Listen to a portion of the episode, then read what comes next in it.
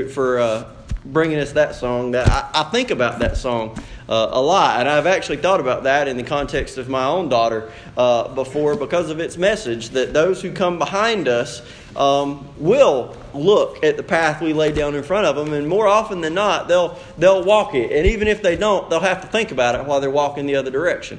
Go ahead and pull out your Bible to Titus chapter 2. Titus chapter 2. I told y'all a month ago, whenever we did Mother's Day, that I preached a message titled Biblical Motherhood. And I said, ladies, if you'll notice, I'm skipping the verses that have to do with the men. And some of y'all just kind of looked at me, and I know in your heart and your mind you thought, letting them off easy. I said, no. Fellas, you're going to have your day in a month. Well, fellas, your day has arrived. You are here, and we're going to talk about biblical fatherhood, and I want to give a special kind of, I don't even know what the word for this is, disclaimer, warning. If there are those of you sitting out here in the congregation and you think, well, this sermon doesn't apply to me, I'm not a dad. If you are a man especially, yes, it does. It does in fact apply to you. Because Did Paul have any children of his own? Bible trivia people. No, Paul did not have any children. Paul did not have any children at all. And yet what does he call Timothy? His son in the faith. That there is such a thing as being a spiritual father to someone who is not your biological child. If you are a man in this congregation, then there is some other man of a younger age or younger maturity level somewhere around you in this church or in your church home elsewhere. If you're visiting with us from somewhere else, there is a younger or less mature man in the faith that you are obligated to mentor. Say, well, I don't know if I'm qualified to mentor. One of my professors in seminary used to say that the only qualification for you mentoring somebody is that you got to be one step ahead. If you're one step ahead of them, you can teach them how to make that one step. And by the time they make that step, you'll have made one more. And you can just lead them in that one step that goes right behind them. So even if you are not a dad, listen, some of y'all in here are teenagers. If you're a teenage male and there is a younger sibling or younger friend of the family that you know, guess what? They're looking up to you. That you never know, you might become a father in the faith to somebody who's not that much younger than you. It's very possible. So, today we're going to talk about biblical fatherhood, kind of the same way we talked about biblical motherhood. So if you will stand with me out of respect for the reading of God's Word, we're going to read Titus chapter 2, verses 1 and 2, and then we're going to skip down and do 6 through 8 because the other ones were for the ladies, and we covered them on Mother's Day. So Titus chapter 2, 1 through 2, and then 6 through 8. But as for you, speak the things which are proper for sound doctrine, that the older men be sober, reverent, temperate, sound in faith, in love, in patience. Verse 6, likewise exhort the young men to be sober-minded, in all things showing yourself to be a pattern of good works, in doctrine showing integrity, reverence, incorruptibility, sound speech that cannot be condemned, that one who is an opponent may be ashamed, having nothing evil to say of you.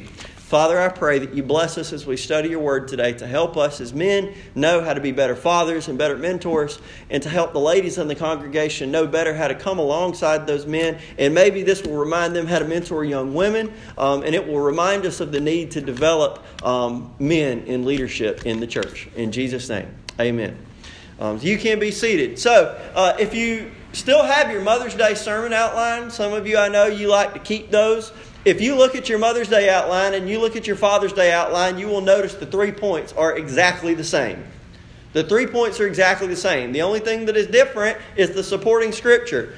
The first one is going to sound especially familiar. I want us to look at biblical fatherhood through 3 lenses. I want us to see first that Christian fatherhood is a theological endeavor, that it is something that involves you having to get down and dirty with your Bible and teaching those younger than you theology and doctrine. Fellas, we got to use our brains and our hearts. That's part of it. So first, Christian fatherhood's a theological endeavor. Second, I want us to see that it's a personal endeavor. That being a good Christian father or a good Christian mentor or a good Christian male leader has to do with your own personal life. It has to do with how you live, what you believe, what you say, what you do. And then finally, I want us to see that Christian fatherhood is a church-wide endeavor. Anybody ever heard that it takes a village?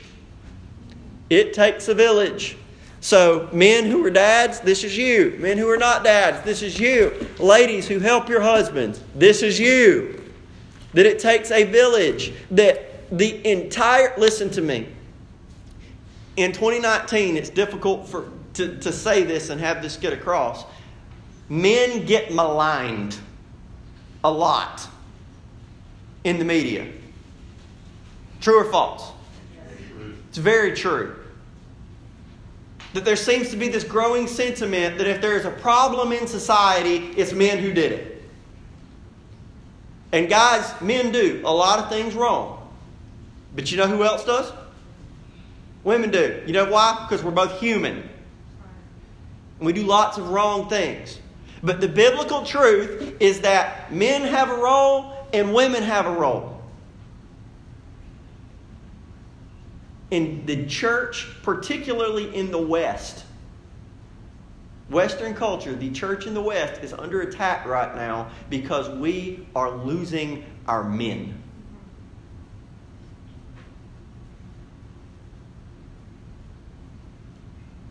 Ladies, would you like to see more active leading men in the church? Yes. Do you hear that, fellas? We owe it to them and to our obedience to Christ to be the spiritual leaders in the church and in our families that God called us to be.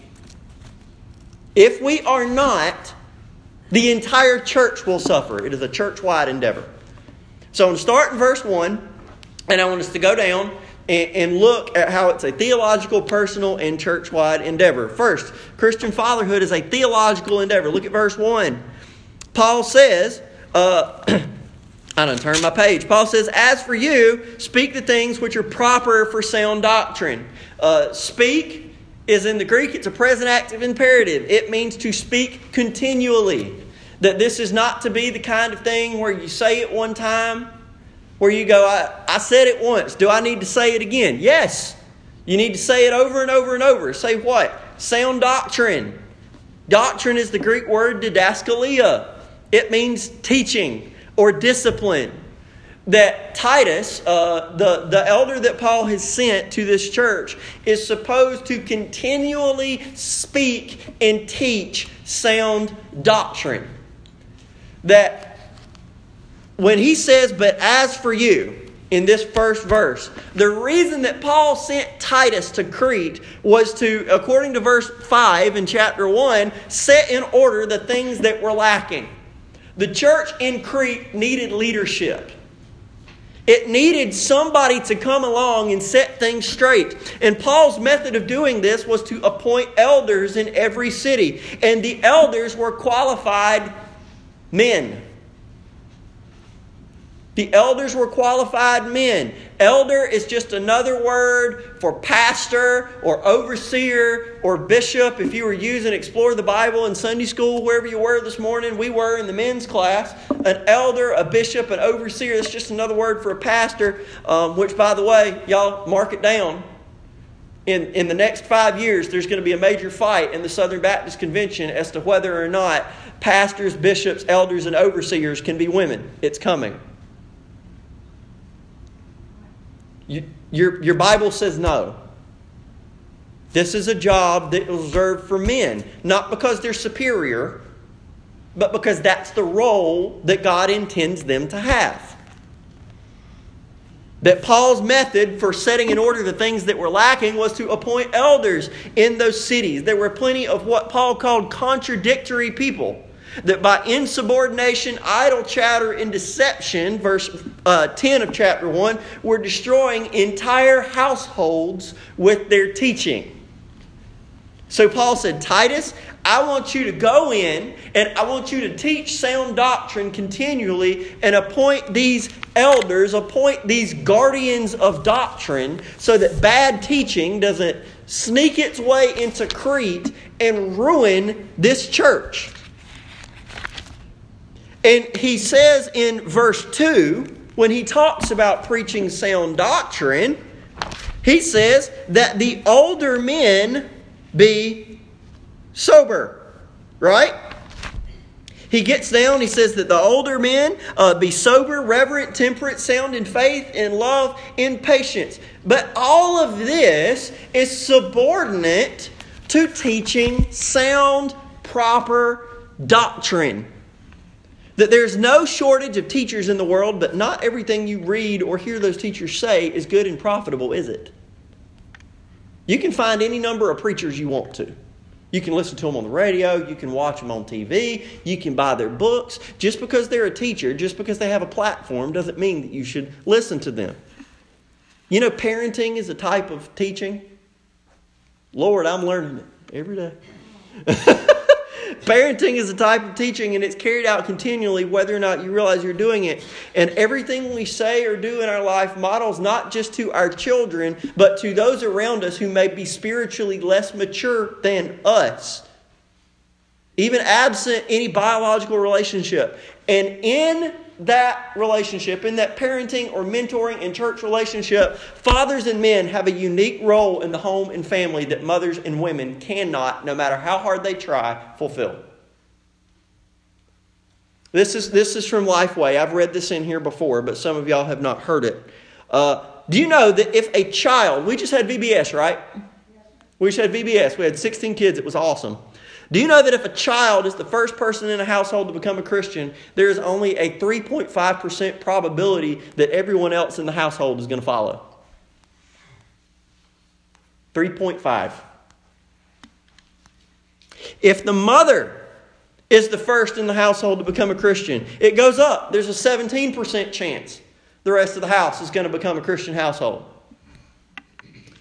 If the father is first, there is a 93% chance that everyone else in the household is going to follow and become a Christian. 17 to 93. This is from an article in the Baptist Press called "If You Want Your Church to Grow, Then Bring in the Men."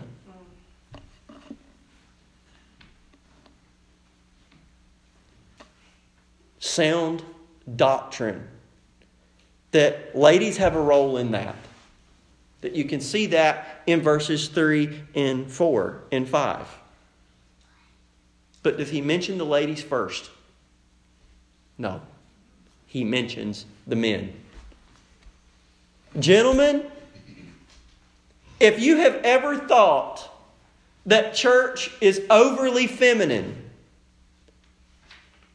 that it's all women there, if you'd show up, it wouldn't be. Amen. Do you know that the women want you there? They want you to lead. They want you to lead in church, and if they're honest, they want you to lead in their family too. They want you to lead in parenting. They want you to lead in mentoring. Say, well, that doesn't sound very much like the outside world. No, it doesn't. And the outside world is literally going to hell in a handbasket. I say that as a place, not as profanity. Do you understand what I'm saying? Things ought to be different in here. Men, no, the Bible says treat ladies as the weaker vessel. Not in terms of they're weak and incapable, but in terms of like fine china. You don't want to break it, right? Fellas, y'all are that plastic 5-gallon bucket that gets knocked around in the shop in this sermon, okay? I'm not going to treat y'all like fine china because God doesn't treat us like fine china. He expects us to take it. If we're going to be the leaders, which he's designed us to be, then God ought to be able to shoot straight with us and say, when you're failing, you're failing. And there is a failing among men in the Western church. Now, I'm not talking at you. I'm talking with you because I got a Y chromosome too. I'm responsible for leading my family. I'm responsible for leading my wife and my daughter. I'm responsible for pastoring this church. And God wants me to be a manly man doing it. So men, if you're here, put your big boy britches on because it's going to be a fun Sunday. Deuteronomy chapter 6, verses 6 through 9. And these words which I command you today shall be in your heart. You shall teach them diligently to your children, and shall talk of them when you sit in your house, when you walk by the way, and when you lie down, and when you rise up. You shall bind them as a sign on your hand, and they shall be frontlets between your eyes. You shall write them on the doorposts of your house and on your gates. Deuteronomy 11, 20 through 21, and you shall write them on the doorpost of your house and on your gates, that your days and the days of your children may be multiplied in the land of which the Lord swore to your fathers to give them, like the days of the heavens above the earth. Men, all of this to say, when it comes to being leaders, theology is your responsibility. Do not let it be your wife who is the one getting everybody out of the house for church in the morning. Do not let it be your wife who is praying at the dinner table. Do not let it be your wife who is reminding the family to do Bible study. Do not let it be your wife who takes the spiritual leadership in your household, because your children are watching you and they need you to do that.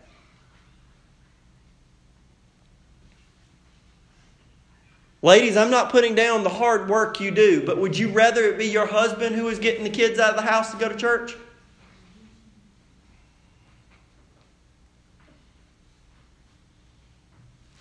Dads, if it's your wife who is taking the lead on church, what you are communicating to your children is that it's not important to you.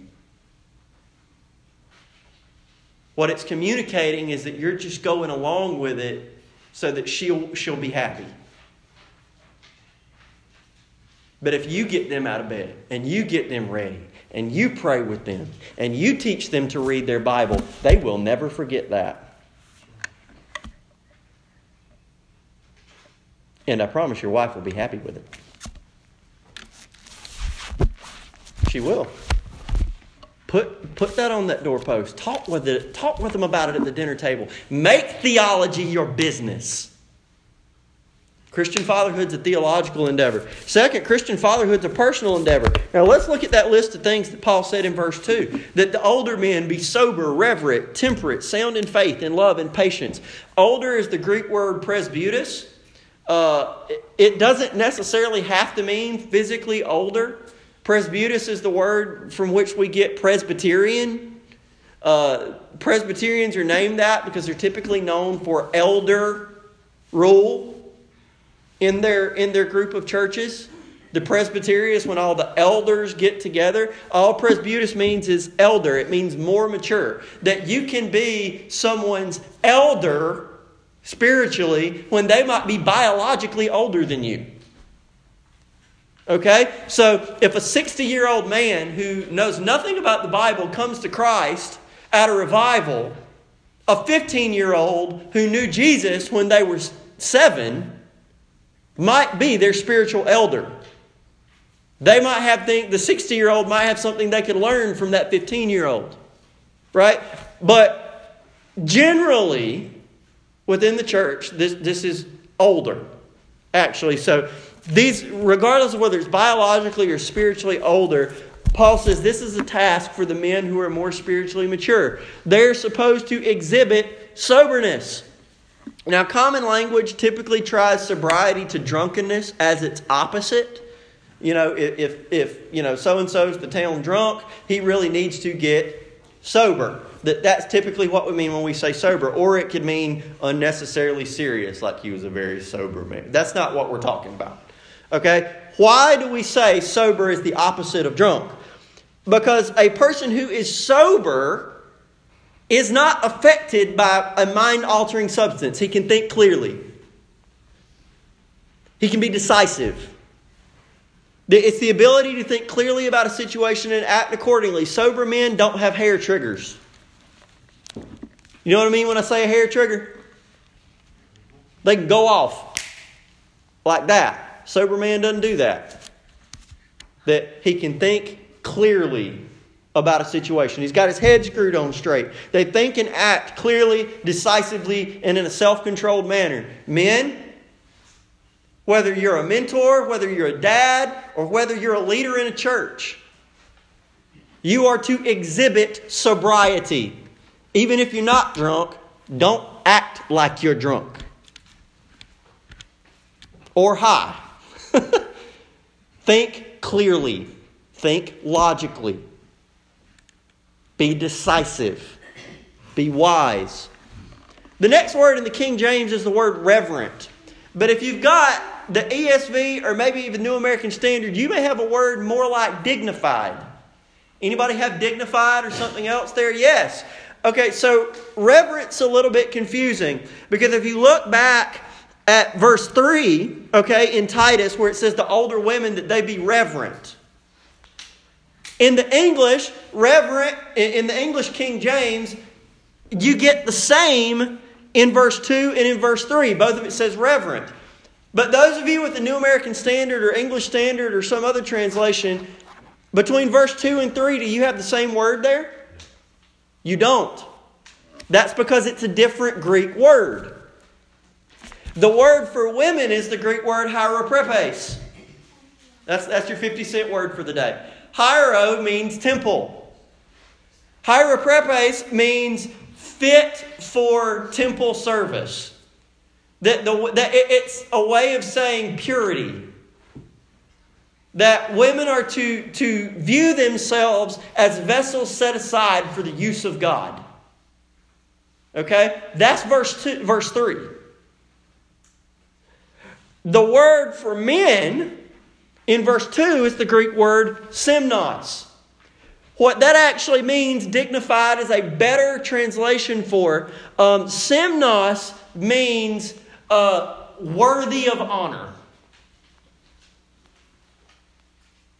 That Paul says, Titus, teach men that they should live lives that are worthy of honor. See, sometimes we as conservative Christians get a bad rap because we get told we put men up on a pedestal. But we don't just put the men up there on the pedestal. Men aren't really on a pedestal, but I'm trying to make a point. We don't just give men honor just because they're men. Titus says, men, live your life in such a way that the church would be justified in honoring you. That C.S. Lewis, who is my absolute favorite Christian author and philosopher, says this in the book, The Abolition of Man. And it's in a chapter called Men Without Chests. And this is what he says. He says, all the time, such is the tragic comedy of our situation, we continue to clamor for those very qualities we're rendering impossible. You can hardly open a periodical without coming across the statement that what our civilization needs is more drive, dynamism, self-sacrifice, or creativity. In a sort of ghastly simplicity, we remove the organ and demand the function. We make men without chests and expect of them virtue and enterprise. We laugh at honor and are shocked to find traitors in our midst. We castrate and bid the geldings be fruitful. If you turn on a sitcom, who is the butt of every joke? It's the dad. If you watch the kids' shows, the kids are always right, and it's the parents who have to come around to see the light in the end, right? And of the two parents, who is usually the silliest? It's the dad. How about this? This is a fun one for you. I wasn't even going to bring this out yet. You know That kids without a dad in the home are at 4 times greater risk of living in poverty. They are 7 times more likely to become pregnant as a teen. They are more likely to have behavioral problems, more likely to face abuse and neglect. Mothers in families with no dad in the home have a 2 times greater risk of infant mortality. Children are more likely to abuse drugs and alcohol when the dad is not in the home. They are more likely to go to prison. They are 2x as likely to suffer from obesity, more likely to commit crime, and 2x as likely to drop out of high school just because the dad is not there.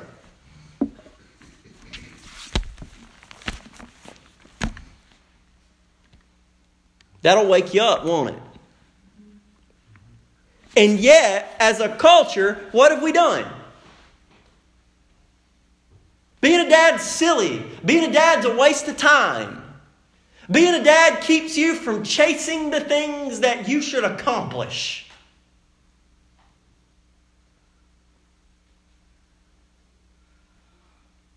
In the battle for abortion, they say it's a women's issue, that men shouldn't say anything. Let me tell you something. The men who are for abortion don't want to say anything. They're all for it. They don't want to have to deal with kids because it's all about them, because being a dad's a joke, right? No.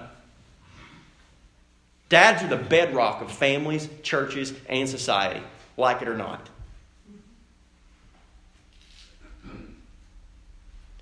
If we want, here's something about men. We're cowboys. We are. We're cowboys. We want to win something. Fellas, talk to me, men. Do you like to win? Of course. Yes. One man in here likes to win. Anybody else? Yes. Okay. We like to win. Ladies, sometimes do y'all ever think that men getting in competitions is silly sometimes? Yes. You're like, why is my 45-year-old husband out playing softball? Why? He wants to win something. Ladies, would you prefer your husband to chase and pursue you? You are relying on him wanting to win something. That men chase promotions. They chase opportunities to work, opportunities to serve. They want to conquer something. They want to build something. They want to fix something. They want to do something with their hands. That particularly in my job, when I have to use this and I have to use this, I'm constantly jonesing to find something to do with these. That's just the way we're built. That we want to do something. We want to accomplish something. And we have taught men that this space right here, there's nothing for them to accomplish. Back off, fellas. The ladies have it. Men, we got stuff we need you to do. We need you to be deacons. We need you to be dads. We need you to be pastors. We need y'all to be missionaries. We need you to be Sunday school teachers. We need you to be VBS teachers. We need you to help us do outreach. We need you to work. We need you to win. God designed you to do that. In church, when men do that, honor them.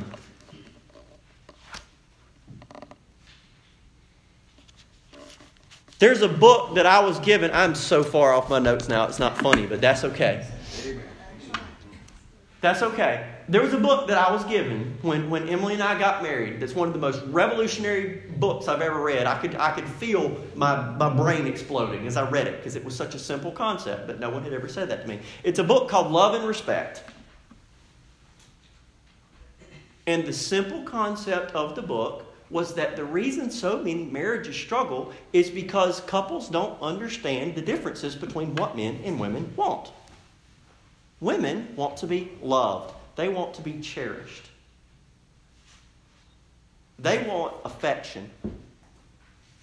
Men want respect. They want honor. They want dignity. They want to be looked up to.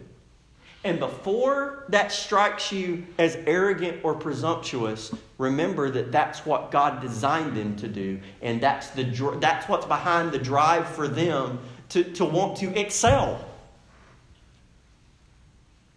If they married you, it's because they pursued you and they wanted to win. You didn't have a problem with it then.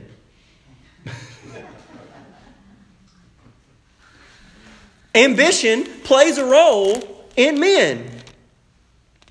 It really does. 1 Timothy, this is not even, I'm going to flip back. It's a couple pages back. 1 Timothy chapter 3. This is a faithful saying. If a man desires the position of a bishop, he desires a good work. He wants a good thing.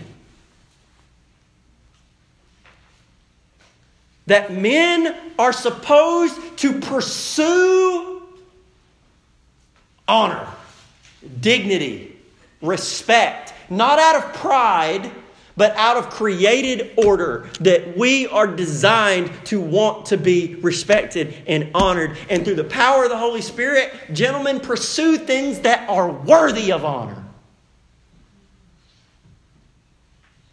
Don't pursue having the biggest truck or the biggest paycheck or the biggest house or the best tickets. Don't pursue those things because, y'all, they're not worthy of honor.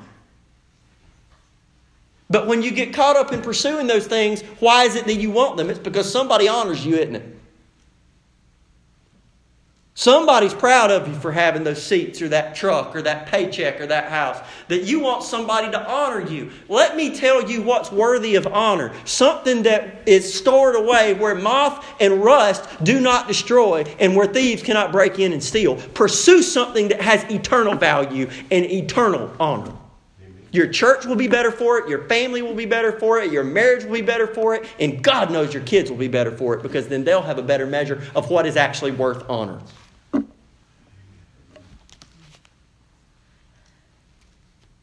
And now I'll kick the nitrous oxide in so we can get through the rest of this. Temperate. Self-controlled, thoughtful, and sensible. Men, don't be bulls in china shops. We got a great word. Anthony, what was that word in Sunday school this morning? Pugnacious. We saw in the old King James. It said it's not good for a pastor to be pugnacious. But do you know what, men? Sometimes there are things worth fighting over. Am I right or am I wrong? Men, you ever had something you'd be willing to fight over? I might not be able to beat you up if you come in my house after my family, but I'll certainly die trying. There's some things worth fighting over. What temperate means is that you as a husband, as a mentor, as a dad, as a leader in the church, you know what's worth fighting over and you know what's not. And you respond appropriately. Y'all, there's as a pastor, let me put it this way. There are hills I'm willing to die on, and there are hills I'm not willing to die on. Something silly like, I don't know, some of y'all might not think it's silly. I'm not suggesting anything with what I'm about to say. Okay? If somebody came to me with two swatches of carpet and said, let's put down new carpet in the sanctuary. And I want carpet A, and everybody else in the church wants carpet B. I could get behind the pulpit and go, bless God, I am the pastor, I am the God-called leader of this church, and I want the chartreuse carpet if my life depends on it. And y'all would rightly rebuke me and potentially tell me to send my resume to several different places. Because should I be fighting over the carpet? No. Because it's a silly fight to have.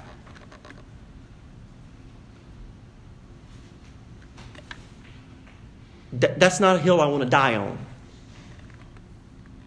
But if somebody comes to me and says, I want to be a Sunday school teacher, and I said, well, tell me about your doctrine. They say, well, do you know, over the years I've been researching, and I just don't know that the Trinity is a thing. I don't see it in Scripture. Then I'm going to say, I'm sorry, you can't be a Sunday school teacher here.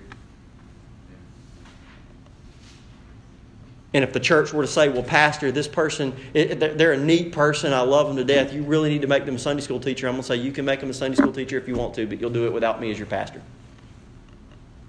That's the hill I'll die on. Temperate. Know when to fight, know when not to. Finally, soundness in faith, in love, and in patience. Soundness means healthy. You have a healthy degree of love. And that love is the word agape. It's unconditional and self-sacrificial. That men, do you know that you greatly inform what your children and those who look up to you think of love? Do you know the number of people that I have talked to who have told me they are still wounded because as a child their father never told them he loved them? Because apparently expressing love is not manly. Don't forget that the same David who wrote, or the same David who killed Goliath, is the same David who wrote Psalms. Warriors can be poets. It's not an either or. Teach your kids. Teach those who look up to you what love is. A biblical definition of it. And finally, patience. This word for patience doesn't necessarily mean patience with other people, though that's a good thing too. This word is steadfast. Men, listen to me. Primarily men... This has to do with the church, but this especially has to do with your kids and your wives too. You know what the number one thing you can do to help them is? Be there. Be there. Be at church. If your kids have to ask, is my daddy going to church this Sunday or not? That's a bad situation to be in. They should know if my daddy's not at church, something is wrong. They shouldn't wonder what's going on if their daddy is at church. Your wife shouldn't have to wonder what's wrong if you're at church. Your wife should be wondering what's wrong if you're not there. Steadfast. That your family, your church ought to know you for your consistency. Long consistency. Well, you just don't understand. I got so much going on. Y'all, I'm not talking about your job that occasionally or seasonally knocks you out for a time period, okay? This same scripture says a man who doesn't provide for and take care of his family is denied the faith that is worse than an unbeliever. I get that. But what I'm talking about is things that you don't have to do that take you away from your wife, take you away from your kids, take you away from your church. Well, Pastor, you don't understand. I got so many things that it's I just can't get to church every Sunday. Can't and won't are two different words, fellas. Can't and won't are two different things. Let's go back to elementary school where our teachers had to teach us the difference between what we want and what we need.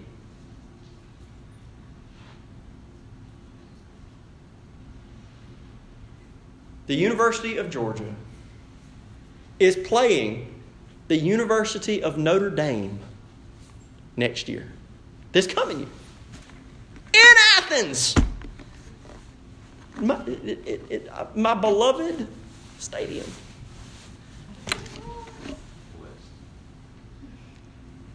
I want it so bad.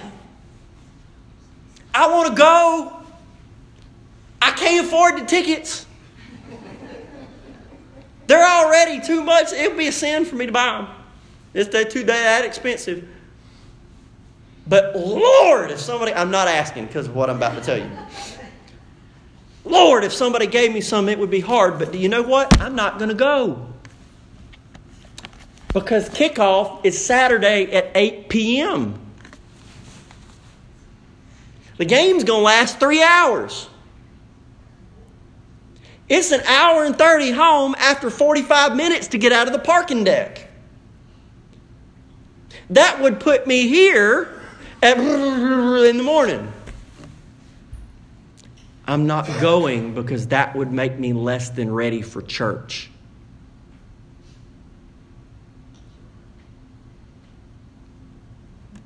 But I'm building memories with my kids. Yes, and you'll regret it later when they're 20 and choose football over church.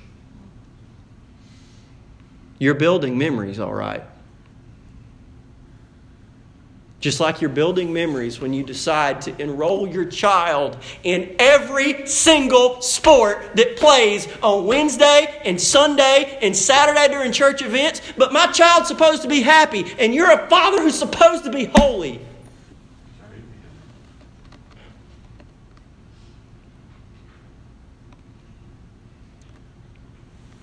I'm just going to end up reading Scripture on my last point, but that's okay because I'm getting choked up because of what I'm about to say. I spent 5 years as a youth pastor before I came to this church.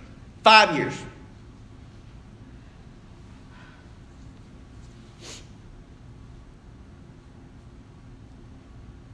And I watched as kids signed up for 1, 2, 3, 4, 5 sports. They were playing sports all through the year. And their dad took them to every single game. Never saw them at church.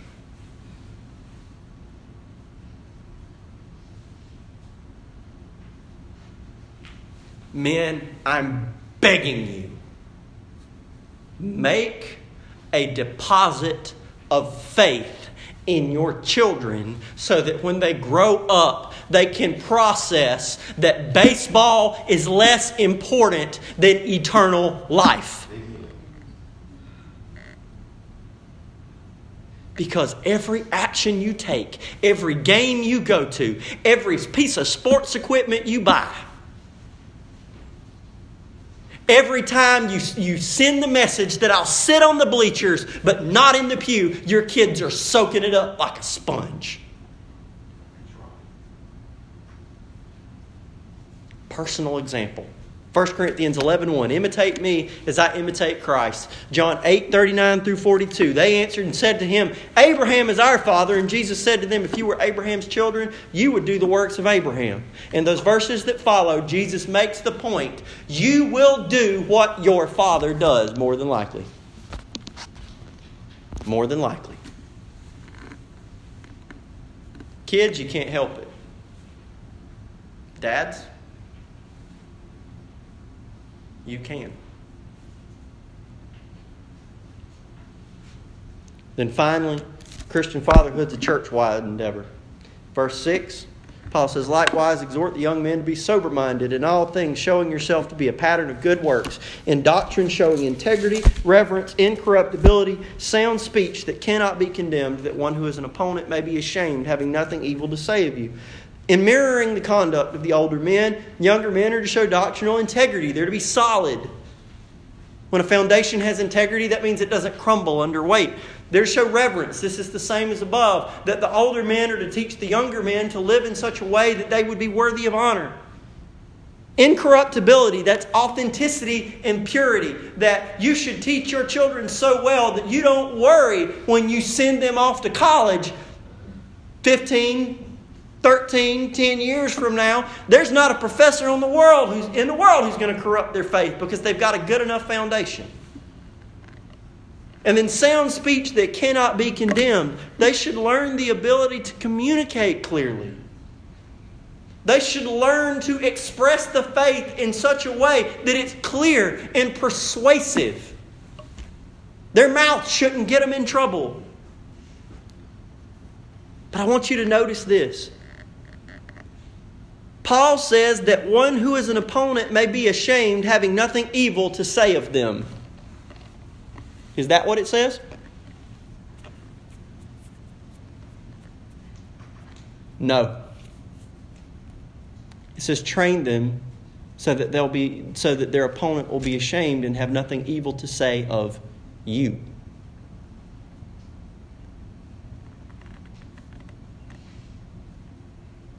When I used to be a youth pastor, folks would ask me, I picked this up from somebody at a conference because it made so much sense to me.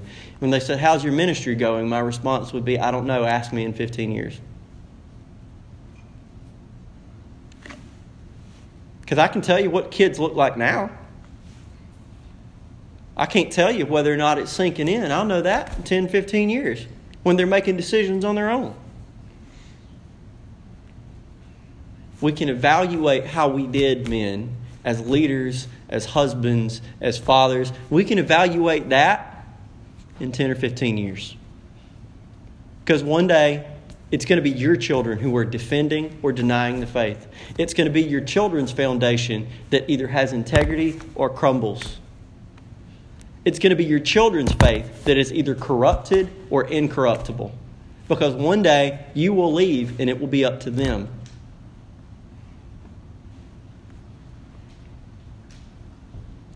The church is going to need leaders one day.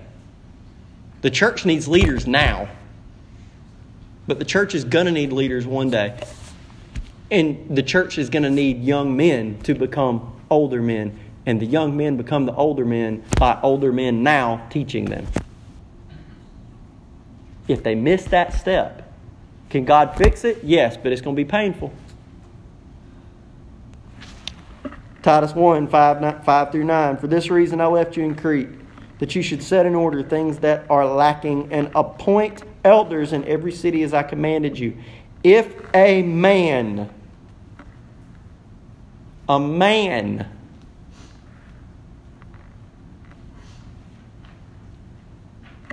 asked Margaret the other day, I said, Margaret, what's Margaret? And she said, girl. I said, that's right. So what's daddy? The first time she said it was so funny, she said, man. And I said, I don't know where she got that from, but I am a man. No.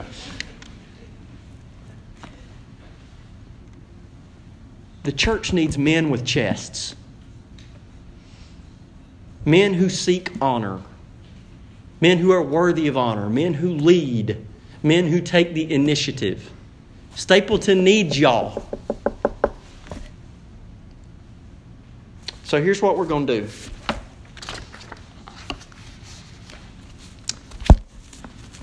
There are two things I want to say during the invitation. One, for those of you who are Christians, especially if you're a man, you might be thinking, I haven't necessarily lived up to